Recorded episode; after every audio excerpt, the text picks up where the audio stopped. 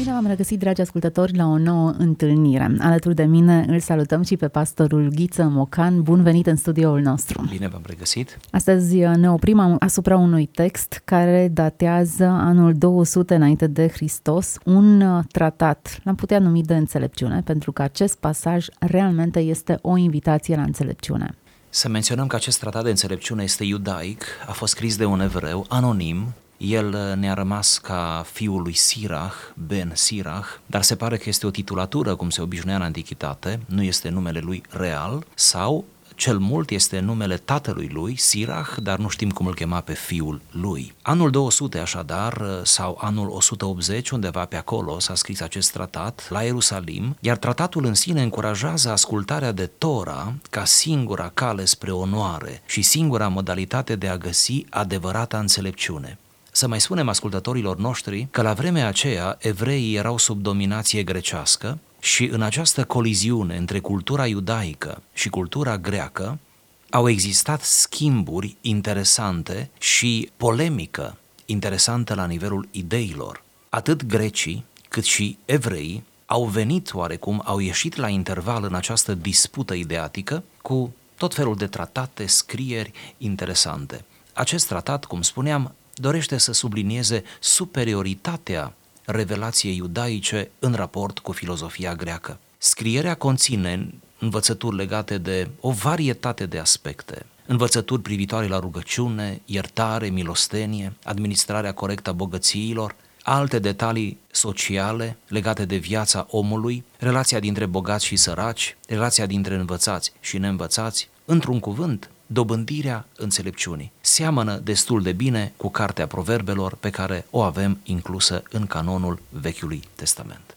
După această invitație, haideți să mirosim puțin acest text, pentru că are o mireasmă specială. Pe mine m-a frapat de la prima lectură și cred că și ascultătorii noștri vor fi marcați de câtă înțelepciune în puține cuvinte poate fi în acest text.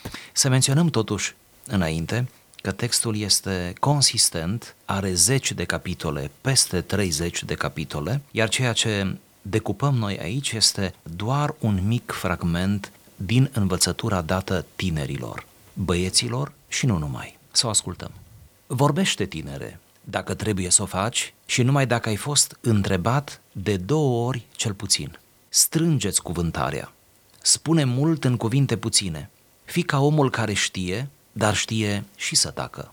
În mijlocul celor mari, nu te face egal cu ei și dacă vorbește un altul, stăpânește-ți limba. Fulgerul merge înaintea tunetului, așa merge bunăvoința înaintea omului cu bun simț. Când a venit vremea, ridică-te, nu te lungi la vormă, du-te drept acasă și nu hoinări. Acolo umpleți timpul, făcând ce-ți place, dar nu păcătui prin vorbe nesăbuite.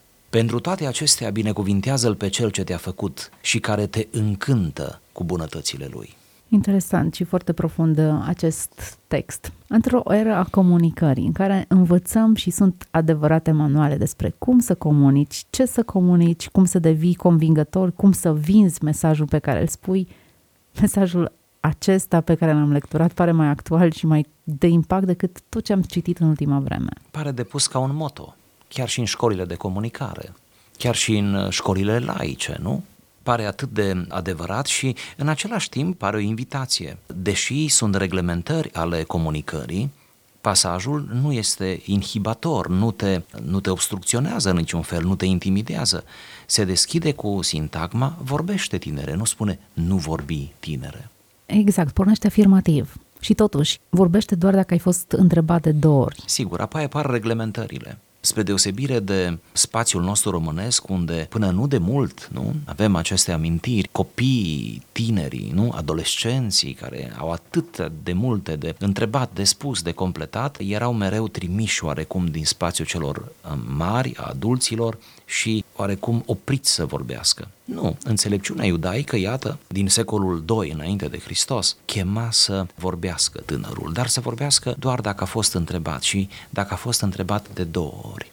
Care e de fapt invitația? Vorbim prea mult, încercăm prea mult să arătăm ceea ce știm, de foarte multe ori nu dovedim decât ignoranță De foarte multe ori dovedim aroganță atunci când vorbim fără să ne ceară nimeni părerea, ne băgăm în treburile celorlalți. Cam pe aici cred că vizează înțeleptul toate menționările, dar foarte interesant că le atribuie tinerilor. Da, cred că este vorba de o disciplinare a vorbirii, pe de o parte, și de cealaltă parte este vorba de respectul datorat vârstei. Toate scrierile de înțelepciune, inclusiv Cartea Proverbe, se ocupă de acest detaliu a faptului că cel tânăr trebuie să vorbească la urmă. Uitați-vă chiar și în cartea lui Iov, unde dintre toți prietenii lui, ultimul care ia cuvântul este Elihu, care e cel mai tânăr. El ia cuvântul la urmă pentru că așa se cuvine, după ce toți ceilalți și-au spus cuvântările și încă de două ori sau chiar de trei ori. La urmă are și el un cuvânt. După ce am ascultat, zice el acolo, perii albi cei în vârstă, acum vreau și eu, deși sunt tânăr, să spun ceea ce gândesc. Cred că o bună comunicare se întemeiază pe respect și poate asta ar trebui să spunem. Cred că vârsta tinereții ar trebui să fie prin excelență vârsta respectului și cred că un tânăr n-ar trebui să vorbească pe cât posibil neîntrebat sau cel puțin să vorbească cu maximă prudență. Și în prezența adulților, pentru că textul cumva sugerează această idee, să vorbească mai degrabă ca răspuns la o interogație, la o întrebare. De altfel, a vorbi atunci când ești întrebat, asta e valabil și pentru adulți și asta ne face bine dacă ne putem ține de această regulă, pentru că noi, ca adulți, ne-am trezit de multe ori în situații delicate, pentru că am vorbit fie prea mult, fie neîntrebați, fie ne-am pronunțat în toate privințele și uneori nici nu era nevoie de cuvântul nostru. Ce se întâmplă în epoca în care trăim? Perii albi nu mai sunt valorizați. Generația și vârsta treia este asociată în general cu oarecare ar fi cuvântul potrivit. Ei nu știu tehnologie, ei nu înțeleg limbajul nostru, ei nu știu să vorbească engleză sau nu la nivelul la care noi îl, îl stăpânim. Înțelepciunea și experiența este devalorizată în detrimentul achizițiilor și aptitudinilor care țin de tehnologie foarte mult. Acest reflex care e foarte real, ar trebui să-l vedem ca o prelungire a unui reflex la nivel conceptual, pentru că modernitatea și postmodernitatea cu atât mai mult a aruncat la coșul istoriei tradiția, ca să spunem pe scurt. Adică tot ce este tradițional este nefast, este neproductiv, tot ceea ce vine din trecut nu ne mai ajută, ne produce doar nostalgii și chiar ne poate opri în drumul nostru înspre viitorul luminos spre care ne îndreptăm. Ei bine, odată ce tradiția, la nivel global, mare, ideatic, a fost aruncată în urmă, lăsată în urmă, pur și simplu soarta celor în vârstă n-a fost decât o prelungire a acestei atitudini. Cei în vârstă nu se mai califică, nu? Cei în vârstă nu reușesc să mai țină pasul, iar ei recunosc asta. În primul rând ei recunosc asta. Cei în vârstă sunt marginalizați. Trăim într-o epocă în care bătrânețea în sine, cum observă unii psihologi, bătrânețea în sine este văzută ca un blestem, ca o nenorocire. În condițiile în care ne luptăm pentru creșterea speranței de viață, da. luptăm e, pentru prelungirea și, și vieții. E un paradox. E o ironie chiar. Da. Pe de o parte, suntem longevivi, tot mai longevivi. Ne prelungim viața și pe de altă parte nu știm să ne trăim bătrânețea. Și atitudinea celor tineri față de bătrânii lasă mereu de dorit. Dar haideți să nu discutăm, cum să spun, general. Haideți să aplicăm aceste frumoase învățături în cadrul bisericilor noastre. Poate că ar trebui să fim un exemplu noi ca și comunitate de respect între cei tineri și cei vârstnici și toți, cum zice Apostolul Petru, în legăturile voastre să fiți împodobiți cu smerenie. Smerenie și de o parte și de alta. Dacă în lume s-a pierdut, haideți să recuperăm în biserică. Eu cred că e posibil să recuperăm în biserică. Ne ajutăm chiar și cu asemenea texte. Mi-am de Petru care menționa la un moment dat atunci când vorbea de ținuta femeilor, că aș vrea femeile să fie îmbrăcate cu modestie și bun simț. Mi-a plăcut alăturarea. Da. Disputa cea mai mare nu e dacă pui ceva pe tine sau nu, ci dacă ești împodobit cu modestie. Pentru că, iată, smerenia, modestia devine o podoabă, ceva care te califică. Și dacă bunul simț este măsura relațiilor și a comportamentului tău. Tot despre bun simț vorbește și autorul acestui text, ca o măsură a relațiilor noastre. Bunul simț cred că se învață și dacă în societatea noastră am promovat mult prea mult zgomotul sau oamenii care vorbesc tare și întrerup și se, se fac auziți, Iată că textul acesta vorbește despre puterea celui care știe, dar tace. Da, și mai ales expresia strângeți cuvântarea, înșurubează-o. Aici este o, un apel la concizie. Uneori nu ne știm exprima gândurile. Alte ori le exprimăm, dar le exprimăm lăbărțat, împrăștiat. Detalii nefolositoare. Da, cădem în tot felul de detalii, ne dăm seama că am pierdut, ne-am pierdut timpul trece și nu reușim să spunem. Concizia, de fapt, e o provocare pentru oricine deschide gura. Și cu cât vorbești mai mult, cu atât provocarea aceasta este mai mare. Să reușești să fii urmăribil, să reușești să menții atenția celui care te ascultă întotdeauna activă în ceea ce spui. Acum, pasajul acesta se oprește destul de mult asupra discursului. La un moment dat spune, când a venit vremea, ridică-te, nu te lungi la vorbă, du-te acasă, nu du-te hoinări. drept acasă și nu hoinări. Nu pierde vremea, nu pierde vremea în discuții diluate și inutile. Nu pierde vremea nici cu discuții lungi, nu pierde vremea nici pe drum. Da, și continuarea textului tot despre aceasta vorbește. Acolo umpleți timpul făcând ce-ți place, dar nu păcătui prin vorbe nesăbuite. Din nou, și acasă fii atent. Într-un fel, textul acesta sugerează o întâlnire cu adulți, o dezbatere, un spațiu pe care, nu știu, l-am putea numi noi astăzi o rețea de socializare, nu? o șezătoare, un loc al uh, conversației, a întâlnirii, al dialogurilor. Prea puțin se mai poartă dialoguri în spații live, din păcate, dar se poartă multe dialoguri, este atât de viu, nu, în spațiu virtual. Deci hai să ne imaginăm că e vorba de spațiul virtual. Zice, ridică-te când ți-ai terminat cuvintele, cele ce le-ai avut de spus, ridică-te și pleacă. Nu hoinări. Nu hoinări nici măcar în spațiu virtual, unde este mult mai tentant, mult mai comod. Care dintre noi nu s-a trezit pierzând efectiv timpul, conștient că pierde timpul, după ce și-a terminat cele care le avea de spus în spațiu virtual. Și am rămas hoinărind, văzând ce spune unul și altul și uneori ne-am stricat inima, ne-am secătuit și ne-am dat seama de fapt că ni s-a furat timpul, energia, poate chiar bună dispoziție. Care e de fapt problema? Dumnezeu zice un cuvânt, prostește să fie lumină și e lumină. Câtă forță în spatele unor cuvinte. Habar n-am dacă le-a articulat în forma în care noi numim cuvântul cuvânt, dar în orice caz rostește ceva. Prin faptul că noi vorbim atât de mult, cât de mult am diluat sensul vorbirii. Nu, eu cred că noi vorbim atât de mult din cauza că ale noastre cuvinte nu mai au energia. Nu au putere. Da, nu au putere. Eu cred că intrăm în această centrifugă, în acest lanț al slăbiciunilor. Fără să ne dăm seama, aglomerăm cuvinte, adunăm, înmulțim cuvintele, crezând că le vom spori energia. De fapt, diminuăm energia. Poate ar trebui să spunem, este o diluție ceea ce facem. Și faptul acesta nu e scris neapărat în cărți, ci faptul acesta îl constatăm fiecare cu discursurile noastre. Cu cât reușim să punem mai multă substanță în mai puține cuvinte, mai ales într-o epocă atât de rapidă, de smart, ca cea în care trăim acum, unde totul merge rapid, se livrează rapid, uneori superficial, știm, dar acesta este mersul, nimeni nu mai are timp să aștepte după tine. Într-o societate care, așa cum vorbesc antropologii, este fragmentată și se pare până la urmă că dacă ar fi să punem o singură etichetă pe postmodernism, este fragmentarismul. O societate fragmentată, o minte fragmentată. Noi creștem copii, Cristina, fragmentați. Foarte greu se adună. Noi foarte greu ne adunăm care totuși la vremea primei noastre tinereți am avut lecturi îndelungi, ne-am lăsat purtați de Jules Verne și de Balzac și, da, apoi de scritorii ruși, de romanele acelea întinse. Am, am fost cumva învățați sau mi-am adăpat dintr-o gândire narrativă. E narațiunea, și nu mă refer acum la un text, narațiunea, gândirea narrativă a dispărut. Noi trăim acum metanarațiuni, cum se spune. De asemenea, viața narrativă a dispărut. Nu ne mai știm trăi viața într-un mod narrativ. Ritmurile vieții au fost perturbate. Comunicarea noastră a fost puternic știrbită și unor expusă da? La tot felul de intemperii, să spun așa. Nu mai știm să gândim uneori coerent, nu mai știm să trăim coerent, nu mai știm să ne exprimăm coerent. Ne trezim rebuturi în mijlocul civilizației. Adevărat. Constatarea asta, în schimb, nu ne mântuie, nu ne vindecă.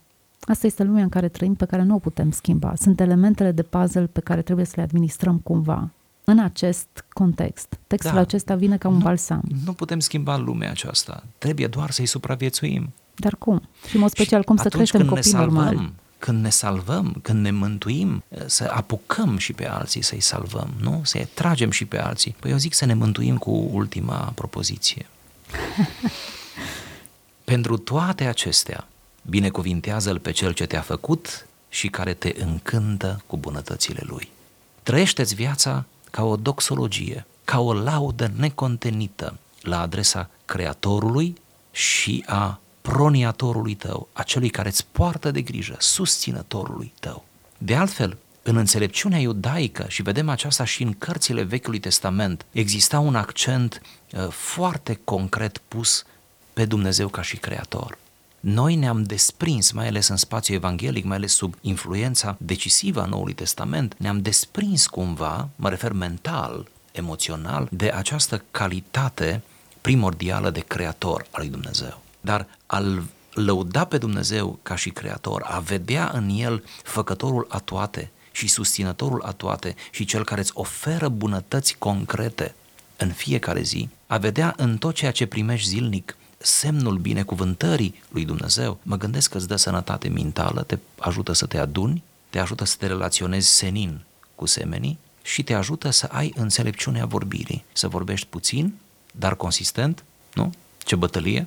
Hmm. Să te abții, să vorbești mereu, mereu, să intervii rar și mai ales când ești întrebat și nu odată, ci poate de două ori, atunci când cuvântul tău e așteptat, pentru că dacă vei vorbi ca răspuns la o întrebare, atunci cuvântul tău are impact, nu? Ceea ce spui este ascultat, ceilalți iau notițe, se uită cu mare atenție la ceea ce spui și, iarăși, altă forță, când ai terminat cele ce le-ai avut de spus, cum spune citatul, să te ridici și să pleci și să nu hoinărești în drum spre casă.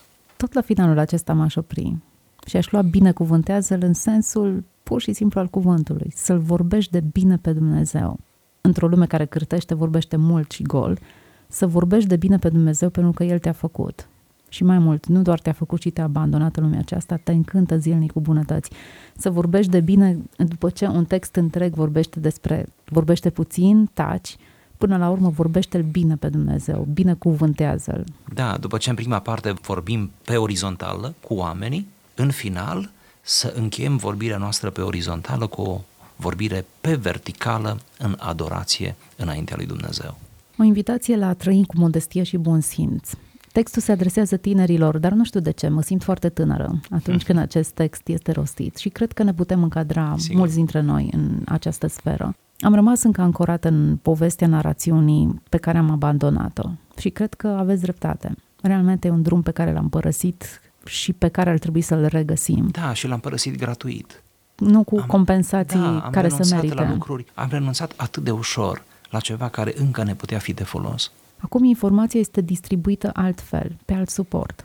Informația este vizuală, preponderent. Discursul devine agitat și aproape mi-e, mi-e imposibil să urmăresc o polemică politică pentru că devine atât de umilitoare și discreditează așa de mult pe toți interlocutorii, încât pare imposibil să o mai urmărești cu demnitate și să ai sentimentul unui om informat. Asta și din cauza că sub imperiul acestor vremuri pe care le trăim, credem că reinventăm lumea în minutul acela. Credem că discursul acela reinventează lumea, întâlnirea aceea. Credem că toate se întâmplă live, deci instant vreau să spun. Trăim sub această iluzie teribilă. Înaintașii noștri n-au trăit așa. Înaintașii noștri au știut că fiecare moment e un moment care se adaugă altor momente și care precede, în cel mai bun caz, alte momente mai înălțătoare ce vor urma. Noi credem că totul trebuie să se întâmple aici și acum. Aducem asta cu noi în bisericile noastre și credem că totul se întâmplă la o singură slujbă de biserică, la o singură predică. Spun predică pentru că predica este importantă în spațiul nostru de închinare. Sau la o singură cântare. Sau slujirea noastră ține de un singur gest. Noi îngrămădim totul în mod incorrect și iluzoriu într-un singur moment. Și oricât de frumos și de legitim ar fi acel moment, el rămâne un moment, el rămâne un punct da? dintr-o linie care se, se uh, desenează, să spun așa. Și noi suntem parte, noi ca generație de asemenea suntem parte. Îmi place mult, nici nu știam că voi spune asta, sper că să aibă legătură, îmi place mult cartea Geneza și din motivul că adaugă urmașii la strămoșilor prin moarte. Și această adăugare la neamul lui, la strămoșii lui, ne arată cât de cursivă poate să fie viața și nu doar viața mea, ci viața mea văzută și generic în sensul acesta, dinpreună cu înaintașii mei și cu urmașii mei, ca o înlănțuire. Pur și simplu ne lipsește tihna aceasta. De, în cauza asta nu mai știm să ne trăim viața, nu mai știm să abordăm moartea, pentru că moartea umană nu are altă explicație legitimă, validă și totuși consolatoare decât faptul că suntem adăugați înaintașii noștri și că există un lanț da, firesc, să spun așa, pe care trebuie să-l parcurgem generație după generație. În mijlocul acestei generații, normalitatea există. Textul a fost scris cu 200 de ani înainte de Hristos și îl aplicăm și îl găsim proaspăt, actual, inspirator pentru momentul în care ne găsim. Semn că problemele acestea s-au ridicat din timp, omenirea a supraviețuit, povestea a continuat și va trebui să continue și după noi dacă nu va veni Hristos.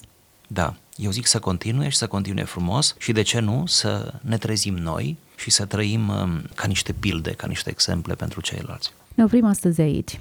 Continuăm în episodul următor lecții de viață pe care le preluăm din modele din trecut. Iată, cine nu are înțelepți bătrâni să-și cumpere. Noi am găsit un text, un astfel de text și sperăm că am început să valorizăm altfel lucrurile vechi și bune. Mulțumim pastorului Ghiță Mocan pentru prezența în emisiune, tuturor celor care ne-ați urmărit până la această oră, toate cele bune.